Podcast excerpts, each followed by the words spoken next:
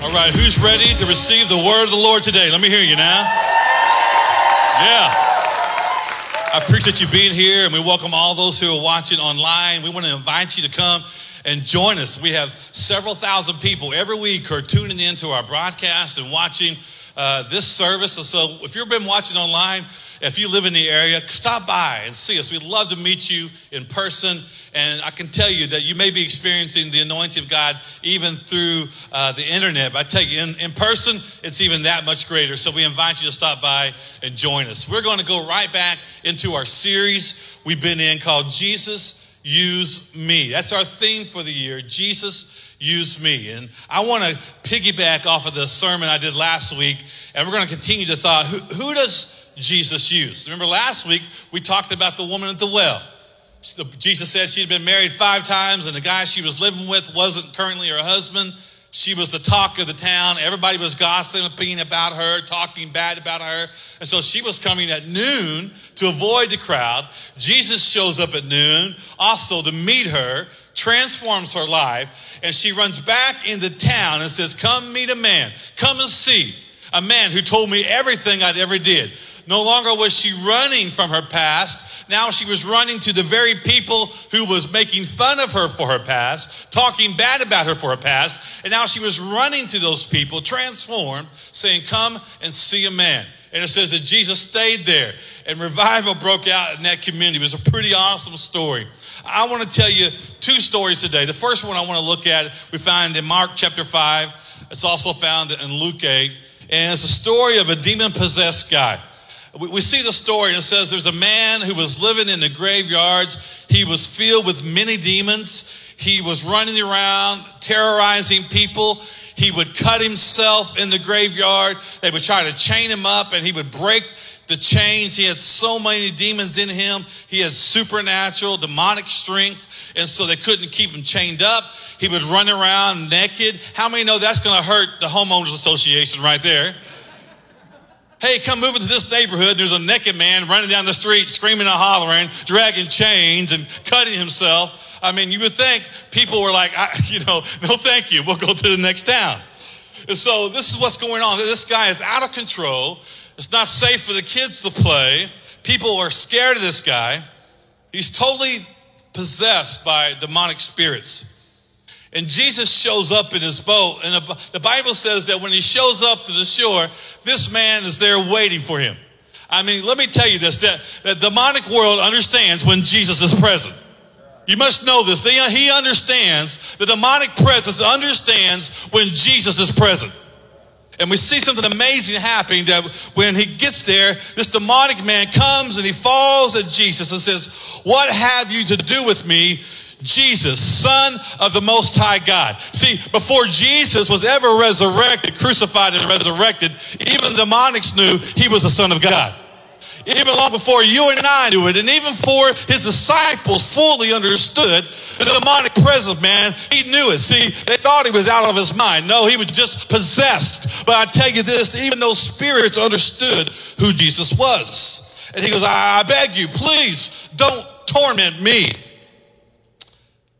Do you get this at the presence of Jesus? Jesus hasn't done anything. Jesus just shows up, and this demonic man, all those spirits begin to speak out of him, and they say, please don't torment me. I want you to know, maybe a little side note to the message today, if, if you're feeling like you're under attack all the time, I invite you to invite the presence of God to fill your car, to fill your home, to fill your mind, to fill your worship. Why? Because the demonic presence is intimidated. They understand their authority of Jesus, and they do not like the presence of God. So the more I keep the presence of God around me, the less I'm under attack. That didn't cost you anything. That was free today. That's why he said, where two or three are gathered in my name, I, I'm there. See, Jesus said to this man, he said, looked at them, he said, come on out. He said, listen, come out of this man, you impure spirit. He spoke to the spirit of the man, those demonic spirits that come out of this man. And Jesus asked the man, he says, what is your name? He was speaking to the demons inside him. He says, what's your name? Now, I don't know. But the Bible says right here, your name, he goes, my name is Legion, for we are minute. We don't know exactly how many demons were inside of him, but the smallest number we see for the word legion in the Bible was five thousand. So we don't know how many demons he had inside of him, but we do know this, that it was in the thousands. Thousands of demons were in him. And so I can imagine that this man spoke up. Can you imagine being there? I, I can promise you he didn't just speak up and, oh, that's like, we're legion. No, I can tell you it was it was something really freaky out there. It was something really like, we are many. I mean, it was something really, really make the hair on your back of your head stand up. And they speak to Jesus because they had to, because Jesus was speaking. And they say, we beg of you, Jesus, don't, don't cast us out into the, the abyss. Let us go over to these swine, to these pigs, and let us at least dwell there. So Jesus does this, and Jesus cast out the demonic spirit of legion out of this man. These demons run into the pigs, and then all of a sudden the pigs get crazy. They take off running, and they all go off the side of the cliff into the lake and drown. Now, we like I said, we don't know how many, but there was two thousand pigs, the Bible says. two thousand pigs that ran off and drowned that day. Something happened. Something happened. Let's see what happens here. Let's pick it out of the story back up in Mark five, sixteen through twenty. Those who had seen it told the people what had happened. I mean, it's one of those things you just have to be there to believe, right? You have to see it to believe it. And those who seen it, they weren't told what had happened to the demon-possessed man. And they told about the pigs as well. Then the people began to plead. Now, listen to this. They told two things. About the man getting free, and then they told about the pigs, okay? And it all happened to the pigs drowning. And then the people began to plead, Jesus, leave us. Leave our region. As Jesus was getting into the boat, the man also came who had been demon-possessed and begged to go with him.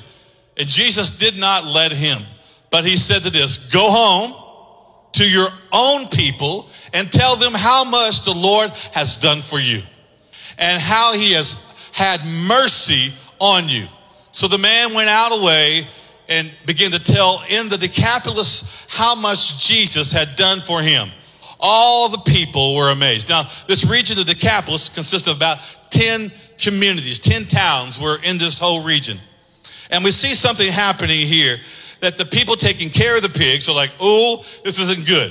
How many know two thousand pigs dying in that community was a big thing?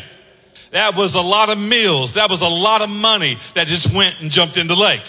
That was a lot of things. And these people were so upset at Jesus for the pigs drowning, they couldn't even appreciate that the one thing that had been terrorizing them, the one thing that had been bugging them, the one thing that had been haunting over that community was now set free. Let me tell you something. Sometimes freedom comes at a cost.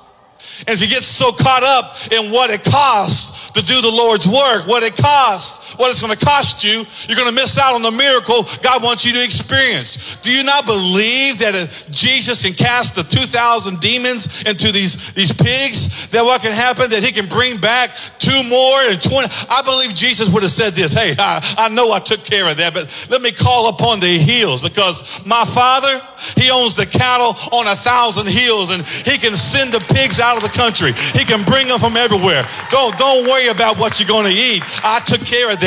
I'm going to take care of this. But they, their eyes were so concerned about what it was going to cost them, they couldn't see the miracle that was right ahead of them.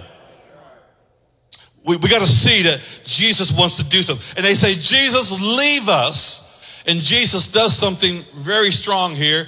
He gets in the boat and he actually leaves. Let me give you this point here.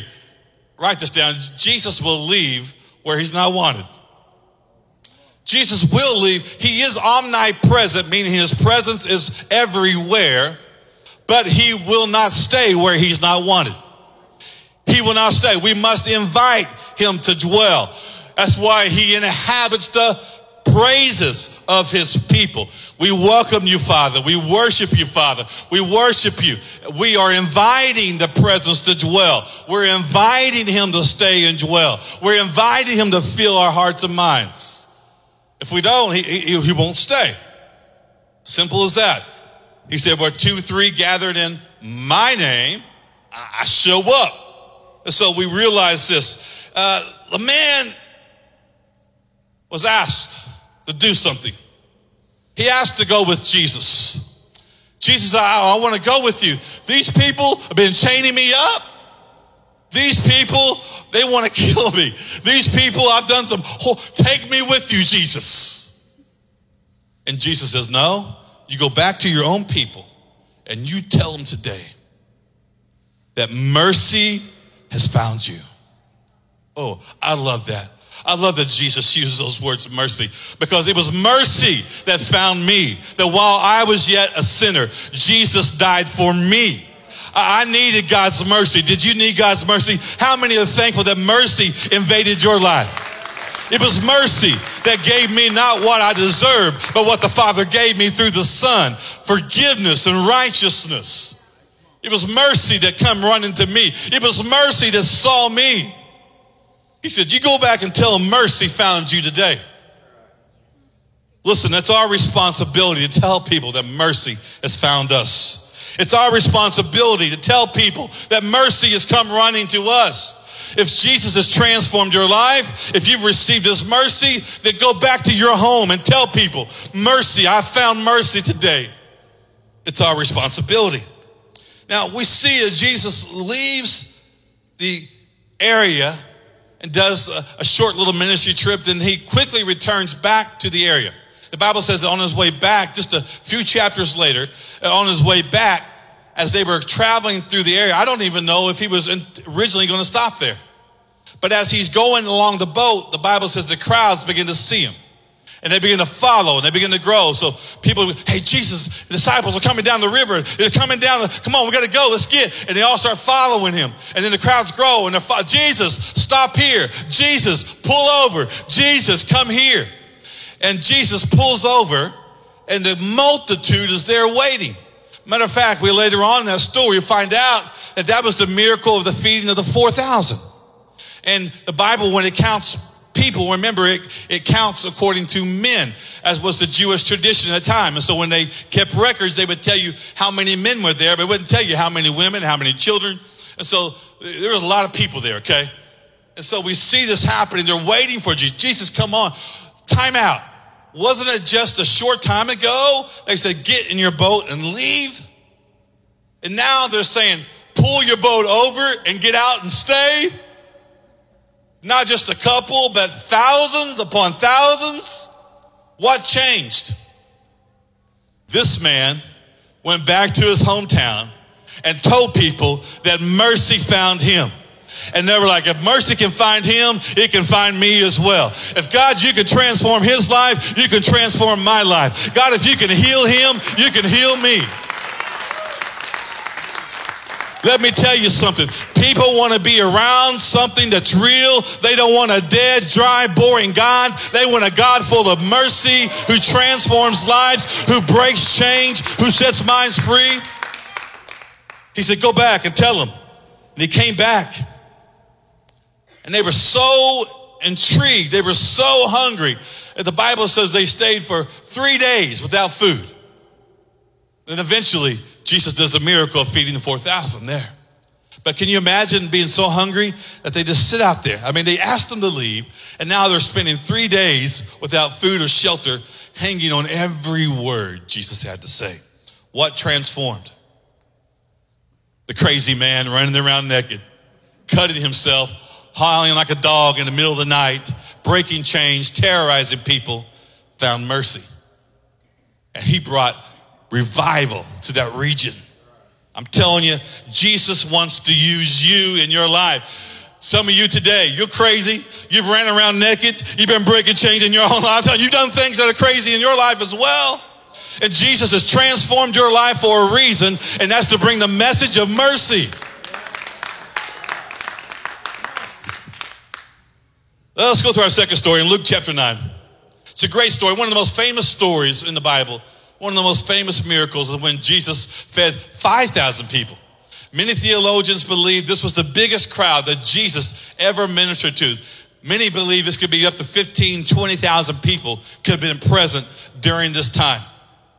So I believe it's kind of helpful to put ourselves there. But let's read this in chapter Luke chapter nine, verses twelve through seventeen. Now, late, let's say the word together. Late, okay, we'll, we'll talk about that in a second. But late in the afternoon, the twelve came to him and said, send the crowd away so they can go to the surrounding villages and countryside, find food and lodging, because we are in a remote place here. He replied, you give them something to eat. Let's say it together. You give them something to eat. And then they answered, we only have five loaves and a bread and two fish. Unless we go and buy food for all these people, about five thousand men were there. But he said to the disciples, have them sit down in groups of fifty each. So the disciples did so. Everyone sat down, taking the five loaves and the two fish, and looking upon heaven, he gave thanks. He broke, broke it to them. He gave it to them, to the disciples, to distribute to the people. So today, I want you to kind of put yourself in the story. It helps us sometimes to have a better understanding when we put ourselves there. So I want you to put yourself there now on the hillside as the thousands are gathered around, and, and Jesus is on the top of the hillside, and his voice is echoing through the canyon as he's speaking. And you're one of the, matter of fact, how about you become one of the disciples today? So you're there, you're helping Jesus with crowd control. You're helping people sit down. You're, you're helping people listen, and you're there. And the Bible says that Jesus began to speak a long time. Now, some of you think, I preach a long time. But they were hanging on every word of Jesus. And it says that he went on and on and on and on. And now it became late in the day. You see, I'm telling you, when Jesus speaks, people want to hear. Come on now. It's a long, long time to preaching. So put yourself as one of the disciples now. I can see the disciples kind of getting their little committee together over the side. Jesus is out there preaching. All the disciples are standing over here. And they're like, I know one thing. I am hungry. Oh, me too, my God. And I can imagine they're all talking. Are you hungry? I'm hungry too. Yes, I'm starving. Did you guys bring anything to eat? I don't have anything. Do you have anything? No. Oh my God. Is he ever gonna, is he ever gonna quit? He's been preaching all, he's been teaching all day, and we're hungry. What are we gonna do? Well, he don't seem to mind. You know Jesus, he can teach for days. He don't seem to mind. Hey, I, I got an idea. Why don't we do this? Why don't we go to Jesus and tell him, hey, the people are hungry. He seems to care about the people. He don't really care about us, but he really cares about the people. That's a good idea. Okay, just, you go out there, go out there, Pete. Tell them, tell them that the people are hungry and needs to go, go feed. Me? No, you. No, I, they're pushing them. You go tell Jesus. So Jesus is out there teaching in front of thousands of people. You're like, uh, excuse me, uh, Master, uh, Jesus. Time out. Time out. Excuse me. Excuse me. Excuse me. Excuse, pardon me, excuse me, just, just a second.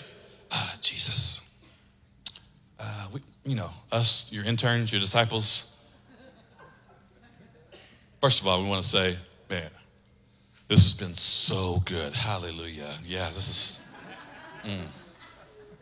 This series you're preaching all in one day.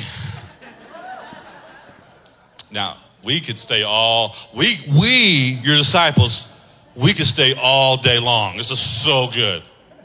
Oh my, oh yeah, oh, mm, hallelujah. We are feeling it. We could stay all day, oh, we could just eat this all day long. We're not really, spiritually, we're getting fed. This is good, Jesus.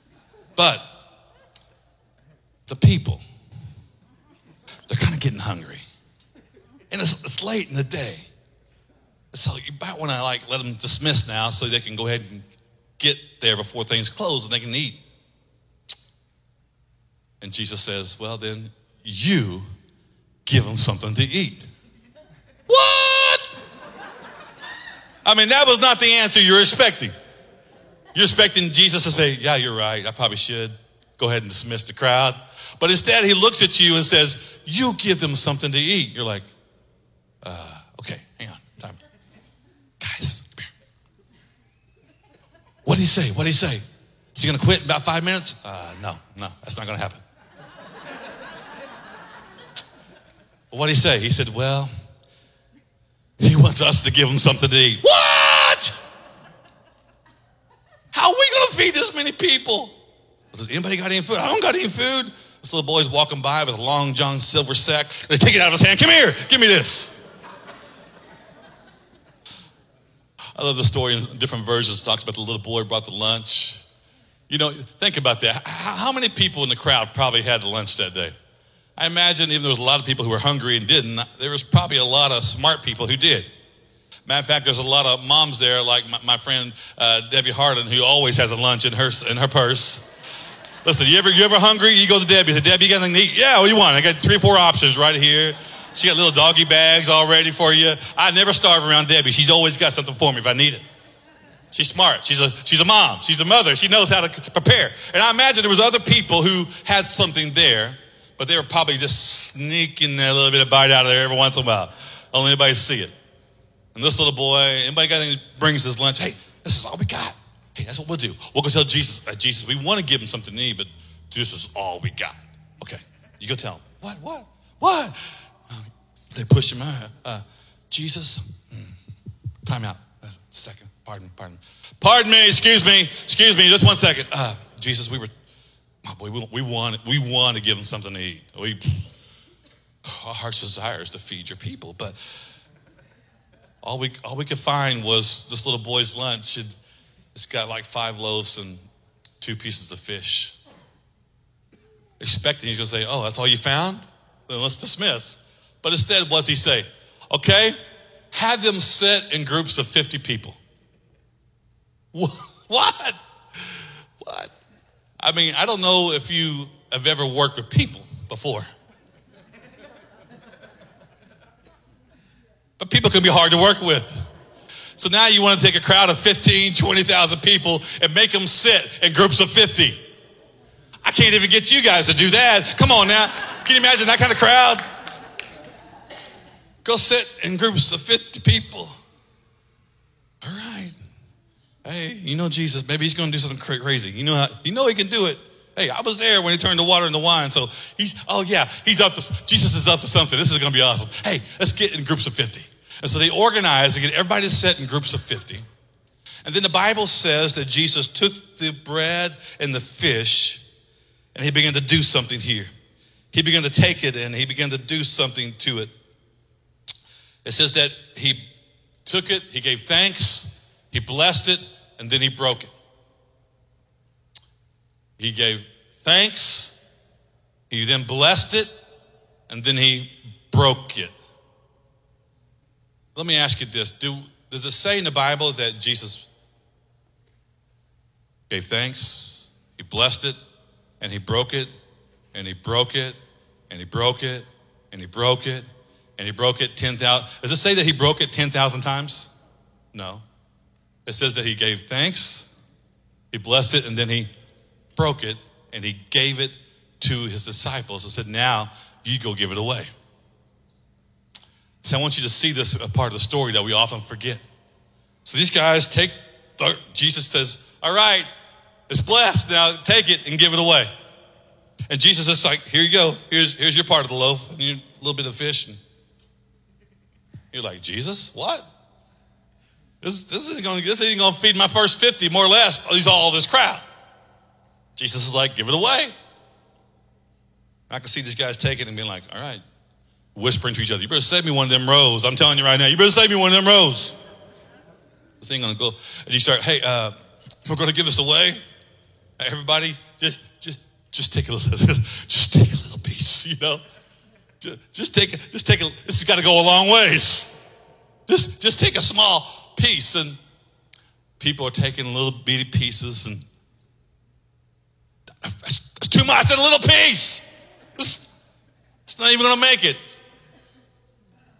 But can you imagine the picture as they begin to give it away out of obedience? What God had blessed, as they take it away, it grows into their hands. They take more, it grows in their hands. They give it away, it grows in their hands. It didn't multiply until the disciples gave it away. Come on now, I want you to get this. We've been blessed, and when God blesses us, doesn't multiply until we give it away. God wants to use you in the equation. He wants to use me in the equation. When we give it away, it begins to multiply. It becomes a miracle when we give it away. It doesn't seem like a lot. It doesn't seem like a lot. I want you to get these three things down today. They acted in faith and obedience. And I want you to get these three things down. Number one, never judge. Never judge your problems in light of your resources. Never judge your problems in light of your resources. Sometimes it seems like, man, I've got a vision for this. God, we got problems for this. This is too big for God. But how many know nothing is too big for our God? Nothing is too big for our God. We just got to give away what he's put in our hands. God, what I have belongs to you. And if I need more, God, you can supply more. God, when I give away, it multiplies in your hands. Don't judge. Don't judge your problems in light of your resources. Number two, put yourself in position for God to do something big. Come on. When's the last time you set yourself up for God to do something big in your life? Let me say it another way. Stop playing it safe all the time. Trust the Lord. Become obedient. Get some crazy faith going in this house. Allow some crazy faith to operate in this house. God, I believe you. If I, if I give it away, you're going to multiply it. It's going to become a blessing in the hands of the Savior. Put yourself in position for God to do something big. And number three, accept God's invitation to participate. Could God have done these miracles without his disciples? Yes, he could have. But he wanted them to participate. Could God answer my needs without me ever praying? He knows my needs. He already knows my needs before I say it. But he wants me to participate by praying to him. Could God do a miracle without my faith? He could, but he chooses to use my faith to be the seeds for the miracle we need. God wants us. He wants to use us. We are part of the equation. We are part of the miracle that God wants to do. And when we do our part, he does the above, the exceedingly, more than we can ever dream or imagine. See God do. God wants to do that. When we do our part, he does the supernatural. When I put the natural, he takes the super and puts it on it, and it becomes a supernatural miracle. I love this story. Today is a story. Her name is Catherine, a lady who in Honduras, she noticed in her community that all the kids were not going to, there was no schools in their community.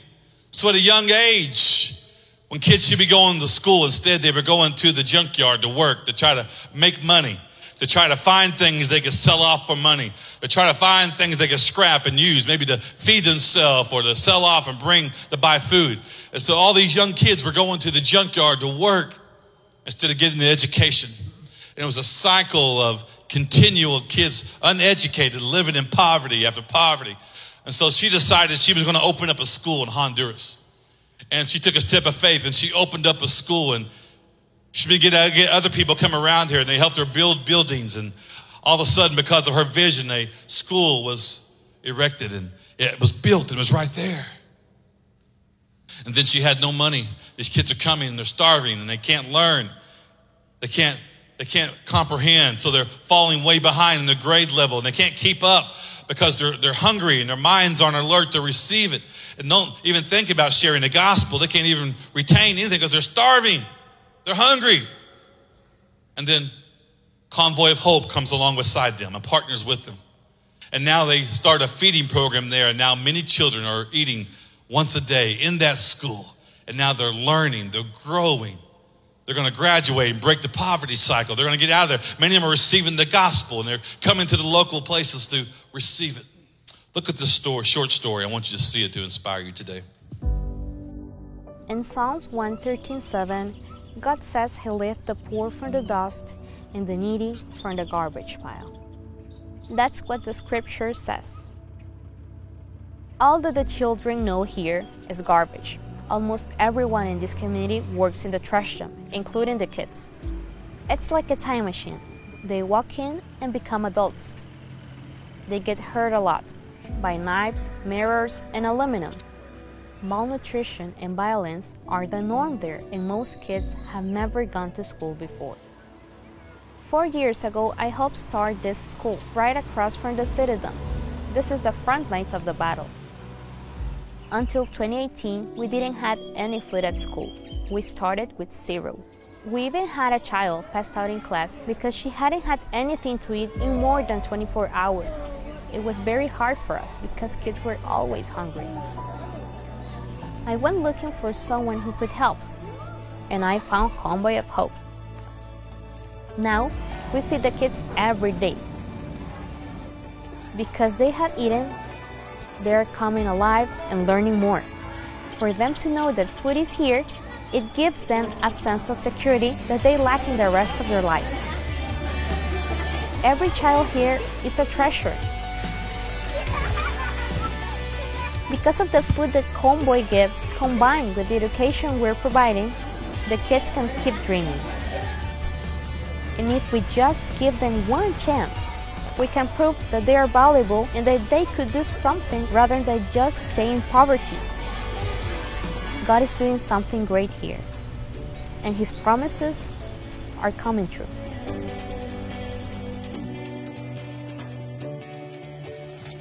So we see something great happening here. Something great is happening where people who, just like you and I, last year, we took up a one-day offering, asked you to give one day's wages to help fight world hunger. And because of that, we took up over twenty thousand dollars exactly last year to send the Convoy of Hope. And that is sponsoring one hundred sixty kids are getting fed every single day all year long because of your gift. Somebody give God praise for that. Amen. That's an awesome opportunity. But the problem is we hear about world hunger and we see the multitude, right? There's twenty thousand people here, fifteen. How can I, how can I, my little, how's my little lunch going to feed this many? It doesn't make a difference whether I eat this lunch for myself because the, the need sounds so great. But this is the awesome way that Jesus works, that when we give what we have been given, what God's already placed in our hands. God, you've given me a job. You've given me a resource of income. Now, I'm just going to give one day a week. That's going to cost you about two minutes pay all year long for the first two minutes of your day. Okay. I'm going to give that to help fight world hunger. And we give our part. And then other people come along beside us and say, hey, hey, they've given, I want to match their giving. We have businesses that come along beside us and say, I'll match their giving and I'll, I'll donate so much as well. And we'll give it to you at a, at a wholesale price, highly discounted. We'll ship it over here for free, and we got to ship a company overseas, and we'll we'll take it there. We'll get it there for free, and we got people working around the globe, networking together, and everybody's doing their part. And pretty soon, we'll have one hundred sixty kids just from one church location like ours that are being fed in a school or a church somewhere that needed it because someone said, "Jesus, here. It doesn't seem like it. Here's my lunch. Here's my lunch." It's going to make a world of difference in people's lives. Jesus said, when you've done it unto the least of these, you've done it unto me. We know that Jesus praises, puts high value on children, and he takes high value on those that are hungry. And this is just not people who are hungry because they didn't get a snack today or they had to skip a meal. Many, many of these children, it's the only meal they will receive that day is what they receive in that feeding, that feeding program. So next week, are you going to say, Jesus, here's my lunch? See, he takes what I, he blesses it. He's blessed me. You blessed me with an income. You blessed me with my job. I'm just going to take the resources you've given me and I'm going to give, I'm going to give. And let God do a miracle. And Jesus is going to take that and he's going to multiply it. And it's going to become a miracle in the hands of Jesus. And it's going to be an awesome, awesome day. And what the exciting thing is this. What we do is going to multiply and it's going to reach a lot of kids. But what you don't understand is this, you're you're unlocking the door for God, when you participate, for God to bless you even more. Because everything in Scripture says when we do this, that we unlock the door of blessing back into our own life. And so you're going to operate in a newfound blessing when you do this. You're going to operate in the spirit of miracle. You're operating in the spirit of saying, Jesus, I give you everything. If you're watching online today, we want you to join as well. Can you, can you give one day's wages? Join us. Join us. You can go through our website, my destiny church dot com. We'll have links right there where you can give. We'll have it on our Facebook page as well this week. Links where you can give and go and sign up to give. We'd love to have you participate as well. Let's all network together. Let's do a miracle together.